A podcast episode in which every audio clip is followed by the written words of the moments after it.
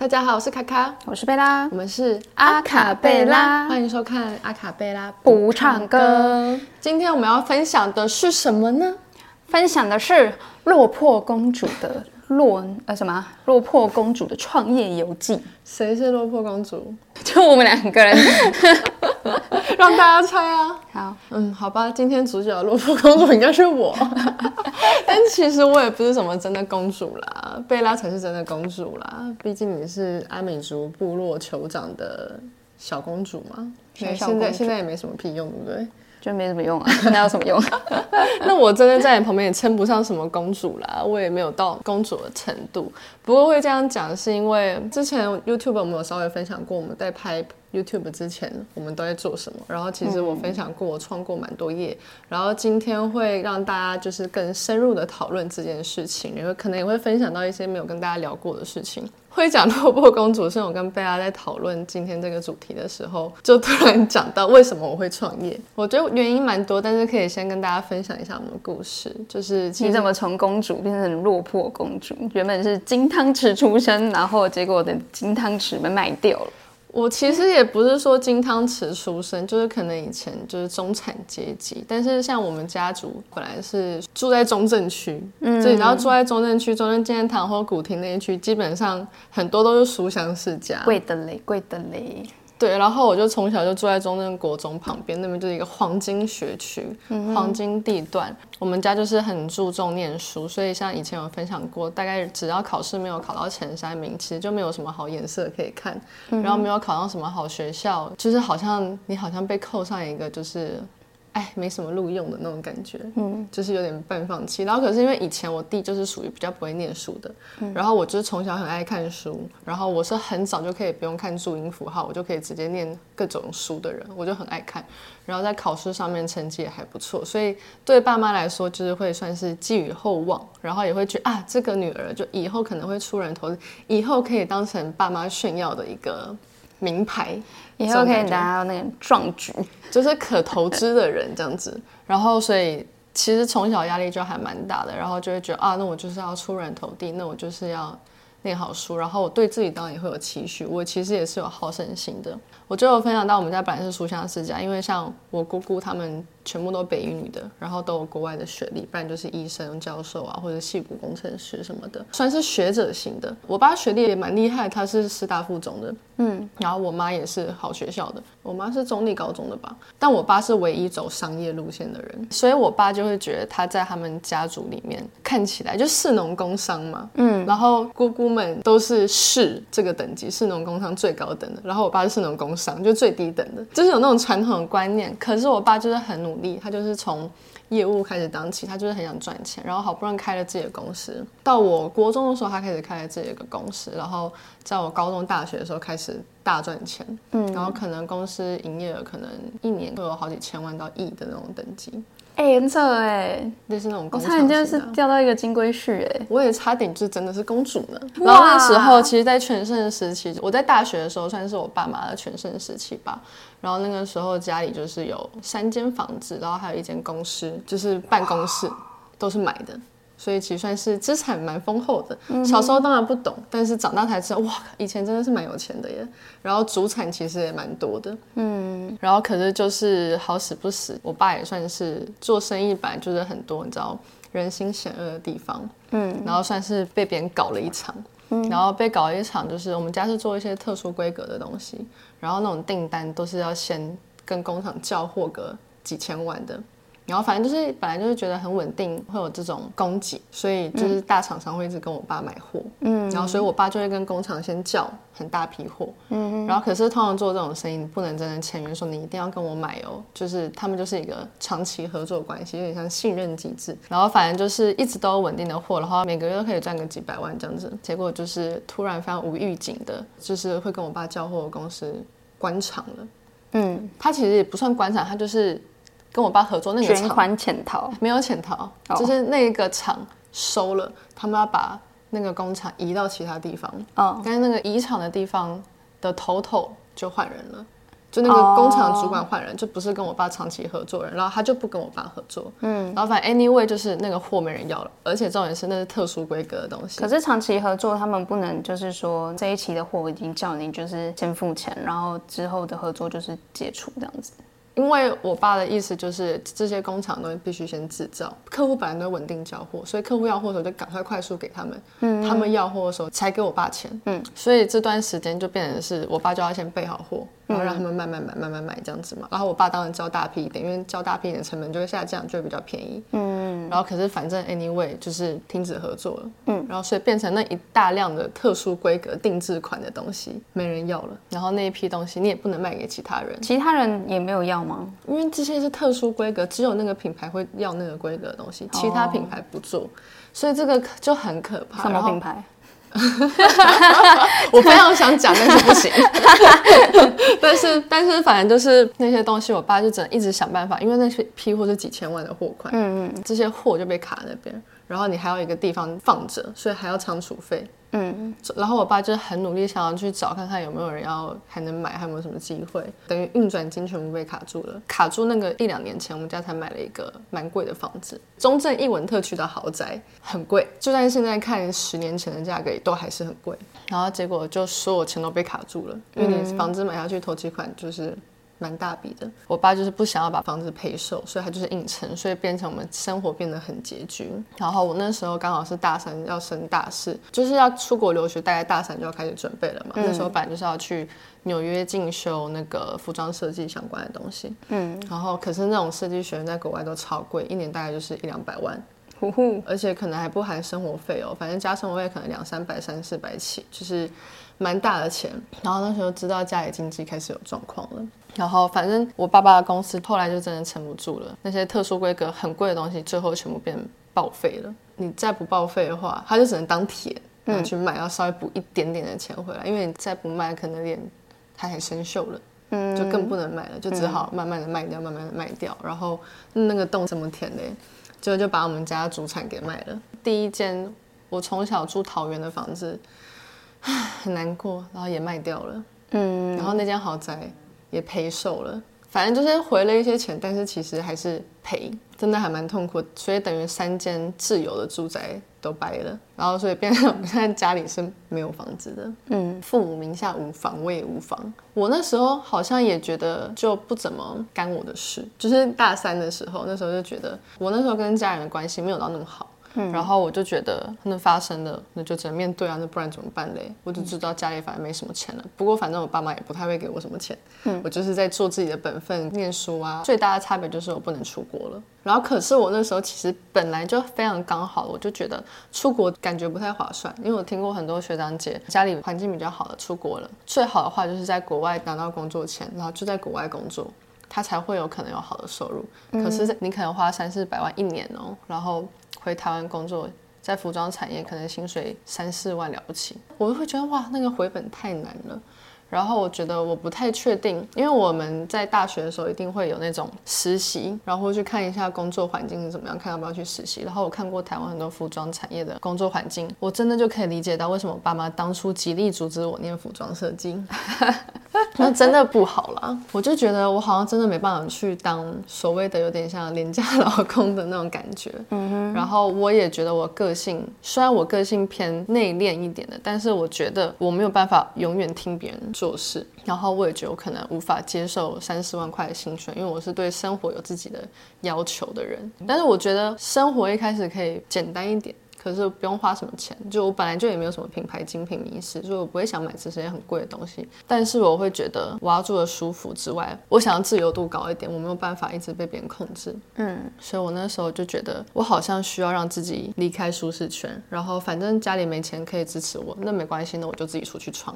所以就开启了我这个 落魄公主的创业游记。那你创过什么业？之前大概分大概分享过，念服装设计的时候就当过模特，但那当然不算创业。可是，在当模特的时候，还有在学校上台报告的时候，我发现我自己是一个很有好奇心，也很有求知欲，但是我非常容易怯场，就是那种上台报告。班级里面的小讲台，不是那种超大教室，就是小小讲台，嗯嗯嗯，然后前面一个灰色工作桌，然后一个老师，四个同学。我上台报告，我还可以抖到爆，然后我还是念逐字稿，照稿念，然后还可以爆抖的那种，就是非常没有台风。然后有很多想法，但是都表达不出来。嗯，我就觉得这是我一个很大很大的缺点，然后也是我非常想改善的一个点。加上我觉得我以前讲话是比较没有逻辑的，嗯，我的嘴巴跟不上我的脑袋，所以我讲话很跳通，会很多人听不懂。然后我自己也觉得这对我生活上造成蛮多影响的，我也不太喜欢这种感觉。嗯，所以我就觉得 OK，反正我现在要赚钱，那我就先不要去管什么设计产业，我就给自己一个决定，就是我要去买东西。然后我要去当业务，可以让我快速的去剥掉我身上的很多的保护壳，然后让自己弄得很赤裸，然后冲锋陷阵去面对很多问题，然后也没人可以救我，然后我就没有房子啦，那我就只能往前跑的那种感觉，就是真的有点背水一战的感觉。所以我就去做了一个，也不算纯创业，有点像是业务卖商品的，反正以业务的这个角度来讲，就是要跟很多人交流，然后去卖东西，然后要学会。管理钱啊，然后管理一些合作的人啊什么的，因为那种业务的产业一定滚动的非常快，然后全部都是看业绩的，你有赚就有钱，没有赚就没钱。没钱。对，不努力就是真的零收。我觉得做业务真的很累。可是如果你做得好的话，你就可以赚很多。就像房仲啊，你卖不掉房子，你就没钱。可是你卖到几栋豪宅，你超有钱。就是然后要累积你的忠实顾客，就是类似这种感觉。保险业务也是一样，只要是业务性质，基本上都是有做有钱，没做没钱。可是你有做到的话，你的钱就会比上班族多很多。所以完全就是靠你的实力跟你对，靠你的能力跟靠你适应这个工作的速度。嗯，因为你要是可以越快调整你的能力。你把你缺点越快改正的话，你一定就是越强嘛。嗯。然后你适应力很强，然后例如说你伤心的时候，你没有订单的时候，你很低落的时候，你要很快可以调试这个心情。嗯。啊，反正别人不会鸟你，他去赚他的钱，你就自己躺在家里。对啊。所以就只能超快的调整，所以每一天都很像变色龙，然后每天就要去冲。然后那时候真的是我练我个人技能，我觉得练最快的时候。像这种业务的体系，就是你可能。做得好，你还需要上台就跟大家分享你怎么做得好。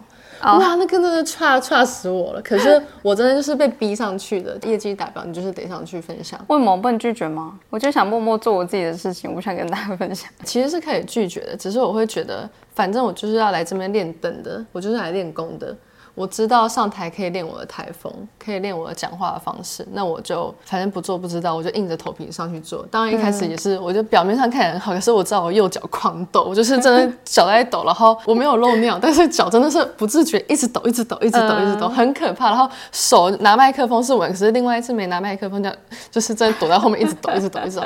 我到现在还记得这种感觉。我很常就是紧张的时候，我可能在家看一个新闻，嗯，国际局势那种新闻，我就会在家抖了。真假的，这是我一个很难克服的生理反应哦。然后可是我觉得有慢慢的、慢慢的变强。那时候也看尽人间冷暖，很多人听到你是业务，然后就会。有一个敬而远之的态度，嗯嗯，嗯，其实可能我以前在服装设计这个科系，我当模特，然后帮很多学长姐、帮很多同学甚至是学妹拍免费的照片，然后当他们免费的 model，然后我又是算是讲义气的人，嗯，然后但是我自己很累，功课做不完，我就自己熬夜，嗯，我也不会特别真的拜托别人帮我做什么作业，我可能帮了一百个人好了，嗯，我觉得我现在留下来的朋友大概剩不到二十个，并不是每个人都会记得。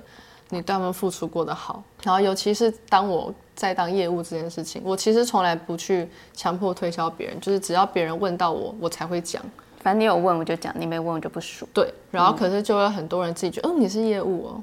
会不会你哪一天要推销我什么这样子的感觉？对，然后我就会想说，呃，我客人也很多，干屁事。就是，可是，可是，就是你知道，很多人有这种想法，尤其是刚出社会的年轻人，尤其是我们又是设计产业的人，可能个性更古怪一点。嗯，也不能说古怪啦，反正就是我我我想表达那个意思。然后也很多可能去设计产业工作的人，就可能已经毕业了。然后很多人就会明明他们赚的钱很少，生活过得很苦。然后我那时候赚的钱其实已经比他们多了，但他们就会觉得，嗯、哦，啊，你学服装设计，你现在来做这个，啊，不是说莫忘初衷，你的初衷呢？就还是这种被呛。哦。然后可能像是亲戚啊，也会说，啊，你念书念到这么高分，然后叫你跑去念服装设计，你也念啦，啊，你现在做业务。那你去念服装设计干嘛？就是你怎么不是做你本业要做的事情？对，就是，可是我又不想跟别人说我家道中落，啊，我要钱啊，不然你给我钱。我也不想这样讲，因为我的个性其实算是有点骨子里有点硬，不会想去把自己脆弱一面跟别人讲。嗯，然后只有我几个很好的、很熟的朋友才知道。嗯，然后我就会觉得算是体验一轮这个社会人情冷暖。我冷暖为什么发音发不好啊？冷暖，冷暖，我真要被自己搞死。然后了，来跟我一起，了了了了嗯冷。了嗯冷嘛，冷暖呢？你要有音符啊，冷。冷。冷暖。暖。人情冷暖。人情冷暖，我好想拔掉自己的声，体验了各种人情冷暖。没关系，知道我。因为明明就知道自己这个念不好，然后逐字稿还要写这个字，我不然要讲什么人间疾苦嘛？哦，没有说社会的险恶。好，社会的险恶。好，让我们这个主题变得轻松一点，笑我吧，笑我吧，笑我吧。反正就是我体验过了人心险恶，然后我其实也觉得在业务的这个体系，我该学的都学了，我该存的钱其实也存到了。嗯，所以我就会觉得好像。我该去换换一个产业去尝试了。我在业务体系这边带走了我想要提升的能力，例如说跟人沟通的技巧啊，然后胆子啊，口条啊。现在业务的那个感觉就是那边的等级现在怪物都比较低了。然后你现在升等了，我业务等级升等了，你必须要去下一个地方去等打猎，你才可以再继续升等。对，但我觉得在业务那边有点像是创业先修班，它不算是真的创业，嗯、可是它有点像是创业体验营的那种感觉。嗯嗯。因为我不是纯自己零开始搞一个创业出来，但是你知道很多当老板的，基本上老板自己就是一个业务，你要去跟各个公司谈生意。你要去拉品牌合作，你要去把东西卖掉，你是不是就是一个业务？嗯，所以其实当老板的基本功就是业务。嗯嗯嗯，所以我觉得我算是累积到这个东西，人生有时候富足了一点，你就会开始去思考自己缺失的部分。所以我之前缺的就是钱，然后我现在哦钱够了，那我就是去想，那我现在我的内心需要是什么？嗯，然后毕竟我是念设计的嘛，所以我就很想再回做回艺术设计这块领域。所以我后来创了一个艺术平台，叫做 The Bridge Art，现在直接去搜寻还会有 Bridge 就是桥，然后我就是想要做艺术相关，还可是也跟商业相关的东西，所以我那时候就跟一个人算是以前认识但很不熟的朋友一起聊天，然后就发现我们都想做艺术。你猜他本来做什么？不知道，八竿子打不着。他本来是厨师，在我打工的地方的厨师。当然，但他还做了一个月，他就离职了。好，但我们有加过好友，然后但中间也没有聊到太多什么天。然后反正后来就过了几年以后，我们各自可能去经历了一遭以后，就某次聊到天，就说哦想做艺术。然后我那时候就完全不知道有什么人可以跟我合作，因为我那时候大概二十四岁而已，好小哦。嗯，因为我同学们都还在当实习生，或者才刚上班，不可能有钱要创业，也没有这些概念。然后大家都还在工作，那我就有一个人来，我就说哦，那就直接合作。其实我没有评估太多，就是跟这个人合不合拍。但这个就是我经验不足的地方。嗯，反正就正式合作起来以后，就是我找了很多艺术家合作，然后真的在很多蛮酷的场所合作。然后那时候还跟香格里拉、马可波罗酒廊，我在上面办了一个很大的展览，然后还。跟很多艺术家合作，跟酒吧合作，跟那个空间合作。去那边喝酒很爽哎。对，然后办了一个一百多人的活动，嗯，然后就是蛮累，但是居然搞成了。然后但是问题就来了，反正就是我觉得跟人的相处上有蛮多问题的。最后就是我觉得那个可能也不是我要的，就是我跟那个厨师工作伙伴就是有很大的摩擦。我觉得常常就是会没绩效的谈进度，而且明明是我们两个一起共创，但是他好像只想一个人当头。反正我后来大概弄了一年半吧。已经中间讲过很多次，但是无解，嗯、所以我后来就跟他说：“那我退出。”我那时候很笨呢，我应该把股份留着的。我那时候不懂，他要说：“那你就退出，你直接退出。”然后我就说：“好，我退出。”我现在想一想，觉得 真的是笨。那不然我现在其实留着我还是不错，因为那公司还在营运，算是体验了一招，然后也是探索自己了。在做艺术平台期间，我还创过服装品牌，然后也是一个。演员朋友那时候想做服装，他那时候认识我嘛，然后他就找我一起弄了服装品牌。但是当然是想象也是有蛮多出入的，然后加上我自己觉得，虽然我们东西有卖出去一些，可是我觉得理想跟现实这件事情，还有什么市场观察那些我根本都不懂，所以那时候也算是赔了一些钱。但是我都还可以承受，学了一个经验就把它收藏了。嗯，然后我就觉得，嗯，我现在心里一直埋着一个因子，就是我要再累积更多资本，那个资本是包含钱啊、人脉啊、对市场的观察啊等等的，然后我才可以真的更有把握再去做一个服装品牌。嗯，但现在我觉得还没累积到，太烧钱了那个服装品牌。对，所以就是经验到现在，然后直到现在做 YouTuber，然后 YouTuber 本来我们是跟经纪公司合作嘛，然后直到去年我们成立了自己的公司。然后成立了自己公司，你就跟我一起啦，嗯，你就是我最近的合作伙伴嘛。但是现在我们不是有其他股东嘛，所以也会知道哦，原来有其他股东，然后每个月要做内账跟外账，然后做那详细的东西，实在是挺麻烦的。然后你还要给其他股东交代，没有我想象中的觉得那么酷，那么庞大，还有个镜头，还有个快靠，但是很麻烦。就到现在，大家知道这个样子。我现在就是觉得，除了同时要拍 YouTuber 啊，然后以前我就会觉得，嗯，只拍 YouTuber。可是其实 YouTuber 是一个媒介，但是我们现在是不是有一些累积？那我们这些累积其实可以跟其他更多产业的人合作，嗯，然后不一定要只把我们限制在 KOL 这个角色，而是把视野打开。所以我现在只要空闲时间，我就会上网看很多东西，然后一边探索我自己到底需要什么东西。嗯，创业分享大概就是经历，大概就是这样子啦。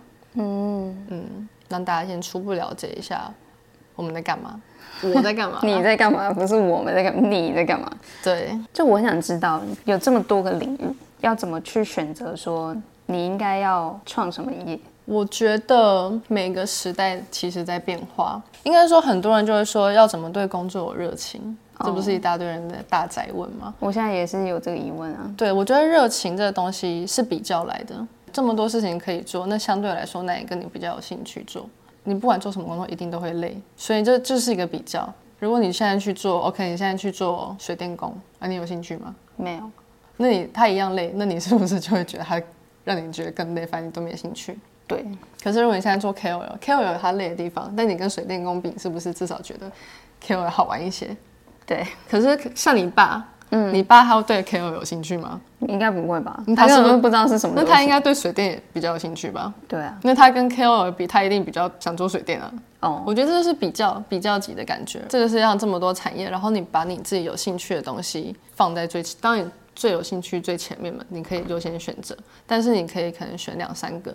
你有兴趣加上你有专长的，你可以把它结合在一起。嗯、像是我就是很喜欢记录生活，嗯，然后我很喜欢做表演艺术相关的东西，嗯，然后我喜欢访谈，嗯，我喜欢艺术设计相关的创意产业，嗯，那现在其实 YouTuber、Podcast 这种工作就是很结合的一件事情。相对来说，它也是不用付出太多成本，但是它需要时间。如果你兴趣够大。那也是不用花太多钱，可是就那个时间拉越长，你盯得住。除了你的兴趣之外，你要去看这个市场需不需要。就像服装，我为什么一直暂时没有做？我就是有拍服装的穿搭影片嘛，嗯，那我从简单的开始做，我累积这个形象。然后可是因为服装，我知道如果是做批货的话，韩国带货那种一定会比较便宜，嗯，但是我就会觉得这么多人在做，我没有市场啊。嗯，然后我想做服装品牌，但是要做服装品牌，你就是成本极高，你的衣服就会卖很贵。大部分是国外的人比较会买这些东西，那台湾是不是就没什么市场？你花了一堆钱，大家又不穿，然后大家还嫌你贵，我就觉得 OK，暂时这不是我现在可以有能力做到的事情，然后也没有什么市场，所以我就会放着。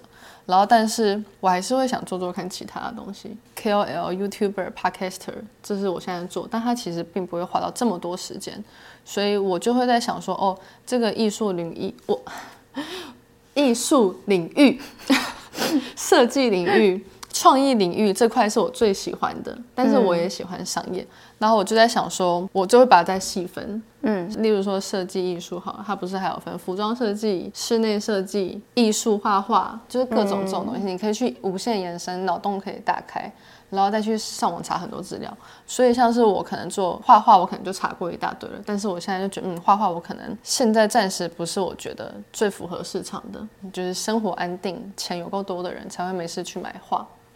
就是它不是一个生活必需品，但是生活必需品是什么？一开始就会想卫生纸，但是我觉得卫生纸就跟艺术设计不关啊。我就在想，OK，艺术设计有室内设计这个东西，嗯，但是室内设计我现在要去考个证照，我要花很多时间，所以我就一直去查，所以我才查到啊，软装设计这个东西。然后，但是软装设计查一查，我就觉得它是一个大家要住房子就会有一个需求的东西，嗯，可是它是不是就跟房地产有关？嗯，然后我对房子也非常有兴趣，所以我就会去查室内设计跟房地产相关的事情，我还有什么事情可以做。然后我最近就刚好找到这件事情，然后我就会认真去研究。所以我去年花了三万块去上一个软装设计课。嗯，我就是一直在探索，同时看房地产，不是看了一堆房子。我们去年底大概看了三四十间房子了吧？嗯，就是我们也买房子了。然后，但是因为我买房子不可能就是一直买啊，我没那么多钱一直买房子，我买一间就已经底线了。我就还在看我有什么样不用花买房子这么多三四百万的钱，但是我可以做到的事情。我把我最有兴趣的大范围写出来，然后延伸出来，可是再慢慢的、慢慢的看看市场上现在真的很需要的有什么。嗯，反正我现在就是往空间设计相关的去找。那你可以说说看啊，你就是我们可以很简单，每个人都可以写下来。包含你喜欢的东西是什么？你可以简单举例，你喜欢什么？酒。哦，喝酒可以啊，喝酒很庞大的产业。酒还有什么？游游戏，游戏你先写啊。音乐，音乐也很好啊。目前是这样。然后你的强项是什么？你的强项是搞三 C 用品。嗯。我看你的那个做音乐那个混音的什么 Logic 那种的界面超爆难的，我看了就想吐。可是你可以自己搞出来，那超强的，所以你完全可以钻研这个东西啊。你不是还对投资也很有兴趣吗？哦，对了，虽然我们不知道音乐跟投资目前不知道怎么结合，但是就等于是你闲暇的时间，你是不是就可以去钻研相关的资料，然后去学习，然后你可以去上网一直查，嗯，就可能像我一样，某天就听到什么哦，软装设计有这种东西，去查音乐，突然发现有一些你没注意到的事情，你专注在你有兴趣的东西，然后你就可以探索到它，然后可能未来有一天你就可以往那边去延伸，每个人都可以去做这样的尝试。那你创业的时候啊，你这些钱怎么来？呃，其实不用很多钱啊。我第一次创业的时候，我才付了五万块，因为你知道，创立一间公司只需要十万块，最低只要十万块啊。那时候我不是还有一个 partner 嘛，就艺术平台的 partner，就我们两个人，一人出五万就创了。嗯。我现在会建议说，要试水温，调查这个市场。然后，例如说你卖衣服好了，我就可能听到很多做网拍的人，他们一开始连公司行号都没有。设立，因为公司好像你其实要跑一段流程，嗯，然后所以他可能就拿个五千块，然后去批一些衣服，例如说他买十件衣服好了，嗯，然后就他就卖掉以后五千块，他可能变成一万块，那他一万块，他是本金就五千块了，然后他又赚五千块，那他再把赚的钱就是他在复投，然后他就是这样慢慢滚起来的。嗯，所以你不用一开始就花很多钱，你可以先试试看水温，然后试试看，哎，你卖衣服这件事情是不是真的跟你想象中的，你觉得你可以接受做卖衣服这件事情，还是你觉得啊，天哪，要出货，要回客人讯息，好烦哦，做到这边就不想做了，你就可以哦，OK，我用五千块的成本就知道我不想做这件事情，成本很低，例如说你可能摆摊，啊，然后你就可以去好好感受一下。我喜不喜欢做这件事情？嗯、你觉得卖掉这些东西，你觉得你得到的是赚到钱的快感比较多，还是你觉得烦躁的感觉比较多？但你也可以去看看你挑衣服的品味。例如说，你五千块，你可能买了一些剪裁很特殊的衣服，你自己很喜欢。然后，但是你也买了一些帽 T、T 恤，那些很便宜，但是你本来觉得你自己没有那么有兴趣的东西，结果你会不会一摆摊就发现，结果大家都买帽 T 跟 T 恤，然后剪裁很特别的没人要买？嗯，就是你可以去测试哦，真的市场就是这个样子哎。那你当初就是有很多员工吗？创业底下不是，比如说你们是老板，然后下面就有一些员工、会计啊那些的一些什么有的。嗯，那你们这样子怎么管理人？因为有一些，哦，我觉得管理人真的蛮累的。我现在就是非常不喜欢管理人。对啊，而且你不觉得，如果今天又是，比如说你跟朋友合作，但你是老板，嗯，然后他是员工，嗯，可是有些事情就很难讲出口，因为毕竟他是朋友。今天就算是一个陌生人好了，然后你可能跟他讲说，哎，你这边做的不好，我需要你重做，或是你干脆就说你不适合我们公司，嗯，就是可能要。请他走人，对啊，这很难讲哎，这种这的确很困难啊。我现在最不喜欢的就是我不喜欢管理人，嗯，然后像我以前在做业务体系的时候，其实就是大家都是业务，但是你还会有什么小主管、大主管之类的，所以其实真的要管人这件事，我真的觉得蛮累的。但是我问过很多公司的老板，很多人都说就是尽量学习。然后直到像我们之前有过一些员工，然后我自己真的觉得该怎么说，别人就是他们就做错事，或是让我有亏损，嗯，但是我又很难直接跟他说我要扣你薪水，对，真的只能做到一个差不多，我就说不好意思，我不能跟你合作了，嗯。嗯，所以我觉得我可以理解为什么有一些公司会有新员工试用期三个月。不然你一旦帮他弄了什么劳健保啊，然后弄了很多有的没的，那些都要超麻烦，然后成本会增加很多。的确很不喜欢管理人，所以我现在就没有直接的员工，我全部都是配合的。嗯嗯，因为我之前看了一本商业相关的书，他说现在这个时代，其实你能不养人就不要养人。我现在就是尽量能跟别人合作就合作，反正案件有成功就给别人抽成。嗯，我就是很喜欢当老板，很喜欢我可以跟很多人合作，但是我就是不喜欢管理下属，所以我就会直接去找他也是老板的人合作。哦，反正就是有点像一起承担。哦，有钱一起赚，没钱一起没钱赚，这种概念。居然有人喜欢当老板，你好酷！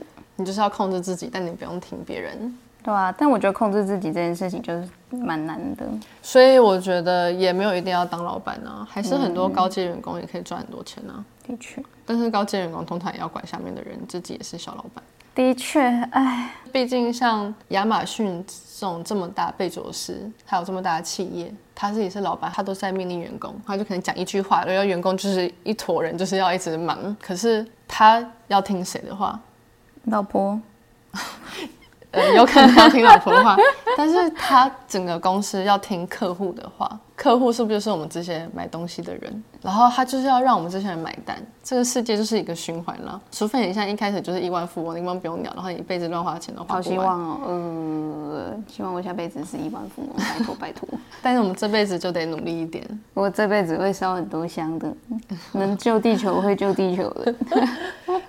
那你觉得创业最辛苦跟最幸福的时候是什么时候？最辛苦的时候，现在来讲一点苦的吧，这样才有倒吃甘蔗的感觉。最辛苦的就是对自己不自信的时候吧，或是不知道自己要做什么的时候。我觉得就是没事干的时候最可怕。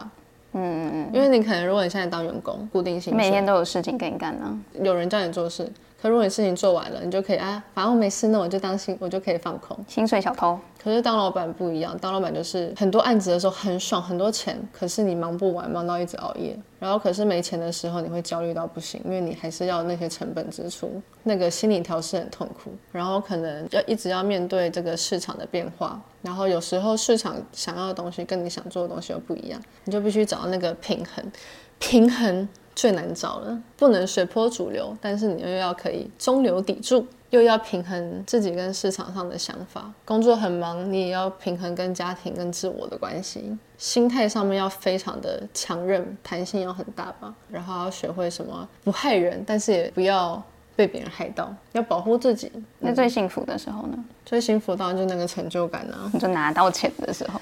拿到钱的时候啊，然后被自己欣赏的人认可的时候啊，然后觉得达到自己想要达到的目标。就例如我们现在当 KOL，你还记得我们第一次收到叶配邀请合作的时候多兴奋吗？就想哇，居然有人来找我们合作叶配耶！就是以前完全没有当过 KOL 的时候，就会想说 KOL 都怎么过活哦。然后第一次有人找我们想要业配的时候，那个感觉不是很兴奋、很特别吗？我觉得有点紧张，因为根本不知道要干嘛。对，然后想，但是不知道怎么做，对然后也不知道怎么，也不知道怎么报价，对，然后也不知道我要怎么完成，就很兴奋，但是不知道怎么搞，就是很很开心，但什么都不知道。但是当老板有时候就是这个样子。然后你还记不记得我们第一次收到公关品的时候，想说。居然有厂商寄公关品给我们，然后我们就在猛拍狂拍。我们现在就驾轻就熟了，但是我们现在是不是就是要一直精进自己，然后一直去想下一步该怎么走，然后去学更多新东西，然后去找那个平衡。当老板就差不多是这个样子。你规模越大，那个风吹草动都会放大。那你一开始创业啊，就是不是因为很多公司所谓的投广啊，怎么打这些知名度啦？你以前创业的时候，嗯、就是服装品牌啊，或是 The Bridge Art，你们之前都怎么打知名度？当然是因为在既有的就有一些耕耘嘛，因为做服装设计。嗯我刚刚不是说，就是用最低成本开始做，最低成本开始累积资源，你就不用一开始就是嗨杀广告，因为你都没有合作，你就算砸多少钱，没有知名度、没有案例的人，人家不一定会愿意相信你，就不会把钱给你，嗯、而是你要慢慢从一点一点开始建立口碑。像我以前做艺术平台好了，在设计圈你可能就会认识一些艺术圈的人，嗯，然后或是一些咖啡店的老板，然后就会变朋友嘛。我是不是就是有点累积？然后以前就是顺便认识，因为我本来就有兴趣，嗯，对。他们之类的人本来就很有兴趣，所以就会有交集嘛。所以，我当我要做这件事情的时候，我就先从我认识的人问问看要不要合作。不是说成为公司的合伙人那种股东这么复杂的关系，就是我现在要办一个展览，你有没有兴趣当我合作的艺术家呢？然后是用一个比较新奇的方式，你有没有兴趣？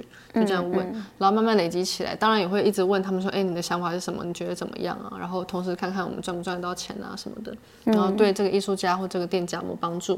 然后就从认识的开始试做，然后也不跟他们收什么钱，我就是累积一些免费的案例，然后累积起来以后，是不是有喜欢的人就会传出去？那我就可以开始慢慢的收钱，慢慢收钱，这样垫上去了。然后你都试过了，你有一套自己的流程了，你也知道该怎么做，然后有有点口碑，有点案例可以分享，那你才可以开始打广告，比较像是资源滚资源。嗯，那创业的时候一定会需要很多人脉，那要怎么去认识这些人？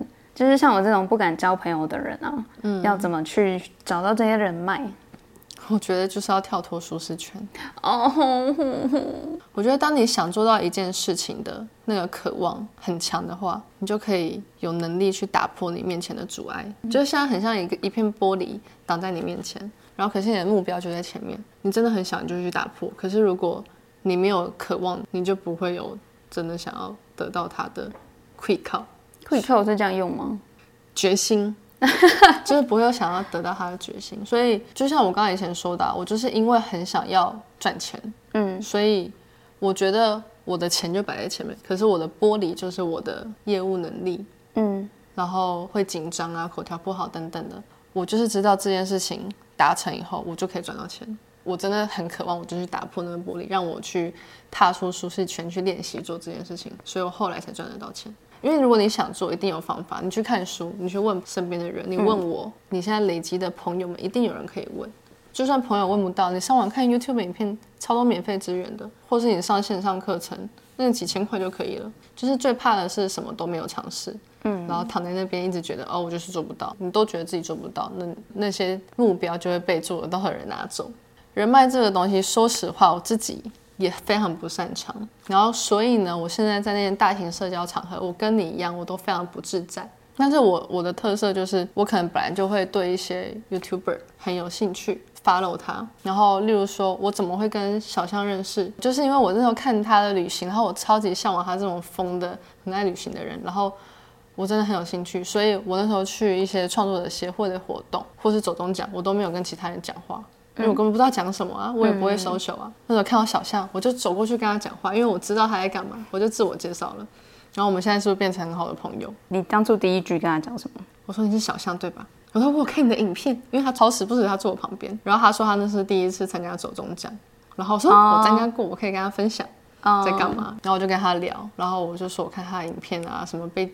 鸡飞走了，在非洲的船上哭啊，oh. 然后我就跟他讲这讲这些，就是我现在变成是在人脉之中，我会专门 focus 我自己有兴趣的人，也会有别人对我有兴趣来找我，我当然也是好好跟他们聊天，我当然不会摆臭脸说你给我滚，就是应该不会做人那么差劲吧。通常不会有人这样子吧？对啊，我就会跟他聊啊，然后聊一聊的时候，你就可以大概知道你跟这个人合不合拍嘛，有没有什么话题可以聊下去。嗯、就算不合拍，通常也会加个好友，然后合拍的话就会有更深入的联系啊。有一些东西就是你先联联系，再尝试以后，让它慢慢发酵。然后可是有兴趣人，我也是先加对方好友。如果对方跟我聊得来，我们就可以彼此发酵；聊不来的话，就也没关系，我就继续 follow 他。嗯，人脉就跟朋友一样，他在精不在广。我自己觉得我做的算不错的事情，就是我只要看到很有兴趣的人，即使他跟我是陌生人，可是我看到他做的事情，我觉得很特别，我会主动发信息跟他说他分享的东西我得到了什么，然后我会表达感谢，看对方有没有兴趣跟我聊聊。如果别人拒绝，我就觉得就算了；可是别人同意的话，我就赚到啊！厉害厉害，这样就会变成一个有一扇门被我打开了。然后对方要不要走进来，然后我们要不要继续深入探索，然后看有没有进阶合作机会，还是就是单纯当朋友，我觉得都没有关系，就是用一个很开放式的心态，但是同时懂得保护自己。嗯，那我自己可能想要反问一下，你为什么会想要问这些？就是你真的有想要创业吗？还是你，我跟你在一起那么久，你不是常常也对这些没什么兴趣？应该是说，我觉得要比就是当老板或当员工的话，我自己是比较喜欢当员工啦。但是还是会想知道一些，就是当老板的时候会需要什么东西。就像刚刚那些领域啊什么的，嗯、我自己可能在整理的时候，我都整理不出来。嗯、我根本不知道我应该要往什么领域去走，嗯、或是我可能没这些资源，我该怎么办？然后我可能怕说，我今天就是真的创业了，可是我失败了，我是不是就损失了这些东西？嗯，我觉得是，就是会怕东怕西的。我觉得这个就是在创业之前第一步，就是第一步的阻碍，感觉就是这些，就是大家都想得很难了。对啊，就是可能又觉得自己没钱，然后又觉得自己可能人脉不够好，然后可能又觉得自己比其他人来说根本不是到特别专业。如果失败的话，我这些钱是不是就都不见了？那种感觉，我觉得这有两个因素，一个是有没有准备，跟一个是有没有胆子。我觉得两个都要有。我没有胆子，但你有准备，有吗？啊、我是问你，但你有准备吗？我的意思，我会说有没有准备，就是你有没有相关的经验。就是但我说不用很多，就是你要先搞清楚自己喜不喜欢这个东西，然后有没有稍微一点经验，大概知道一点点美感，你有没有去累积过？你要创业花十万开一个公司好了，那这是十万是你的身家了吗？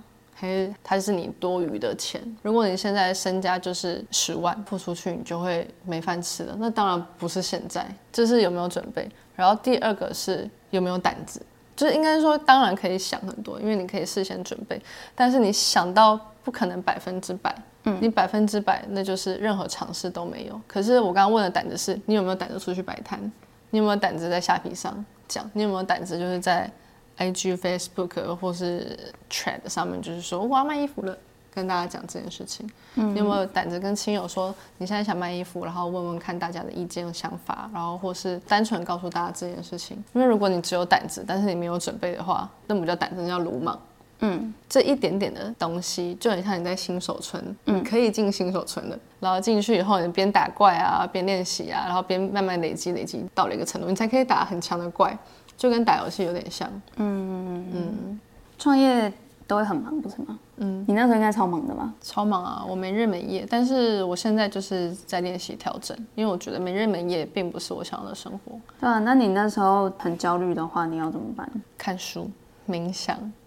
我觉得 好了，我觉得光讲这些有点空泛，我觉得变成是时间要切割。给自己休息时间，然后那个休息时间就是真的休息，不要一直去烧脑。可是刚创业的时候一定会想东想西的，而且如果你今天自己分配了休息时间好了，可是合作的厂商或是合作伙伴都还是不知道你休息时间什么时候，他们一定会随时随地要传讯息给你，就传讯息给你。那你看到那些东西不会很想砸手机吗？嗯，久了一定会啊。可是这个可以规范的啊。当老板，你今天创业，你你哪有打烊时间？不会，不会啊，你也可以跟别人说你有打烊时间呢。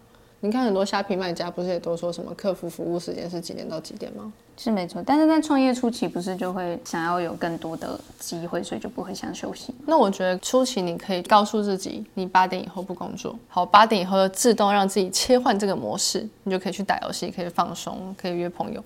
可是如果工作进来，你还是会回。但是没有工作进来的时候，你就是真的放松做自己想做的事情。可是当你累积到一个程度，你就可以很直接的。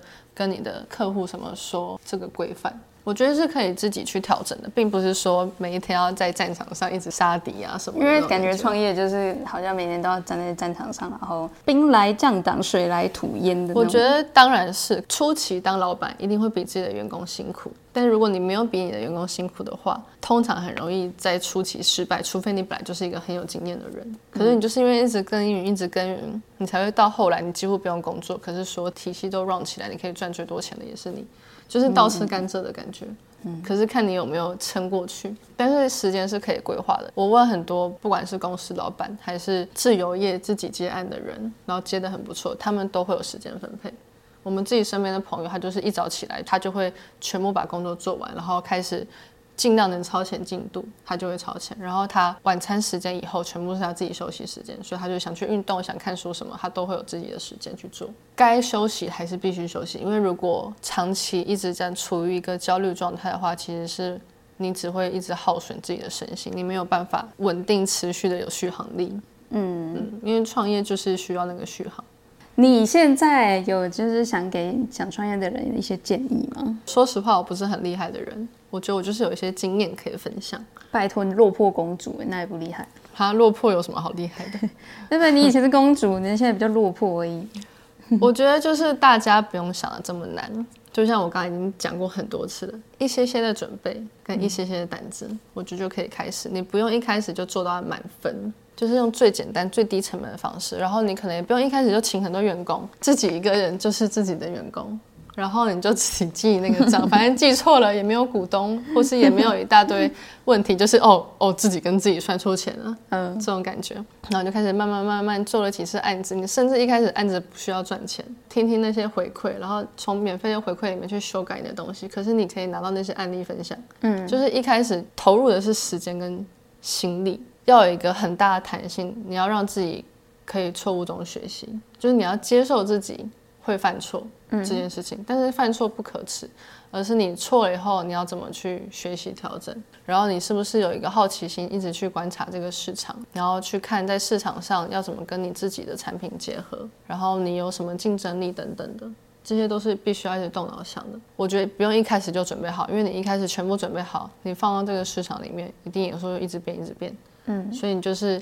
边做边学，边做边学，可是用最小的成本边做边学，然后反正如果你真的发现不适合的话，你要收摊，你亏损也不会太多。然后我觉得就是在钱上面，例如说你现在可能拿十万出来创业，可是你可能还有一笔钱是半个月的预留金，那个钱不要丢进去创业的池里，那个钱就是拿来让你至少半年没工作没收入，你还可以生活的，你还有转还的余地，不要让自己就是真的。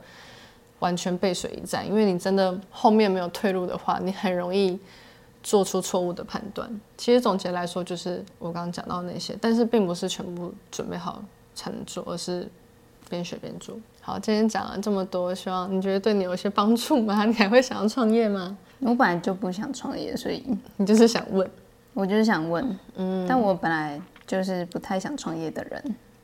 嗯嗯，但我觉得没关系，就是让大家分享。然后我自己也很蛮喜欢拍类似这种谈话性的内容，因为我觉得我们毕竟就是在一起四年多了，也需要把人生迈向下一个方向了。然后发了我们这么久的贝果们，我最希望就是我们可以一边带给大家欢乐啊，互相陪伴之外，但是大家可以一起成长。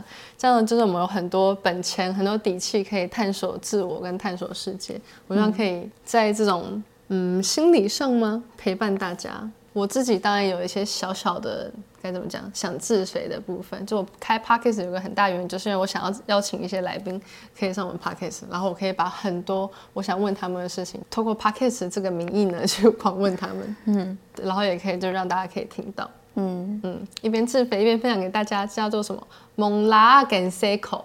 哦哟，脱裤子间，哎，不是。嗯，不是。脱裤子兼放屁，不是，所以要一石二鸟。哦。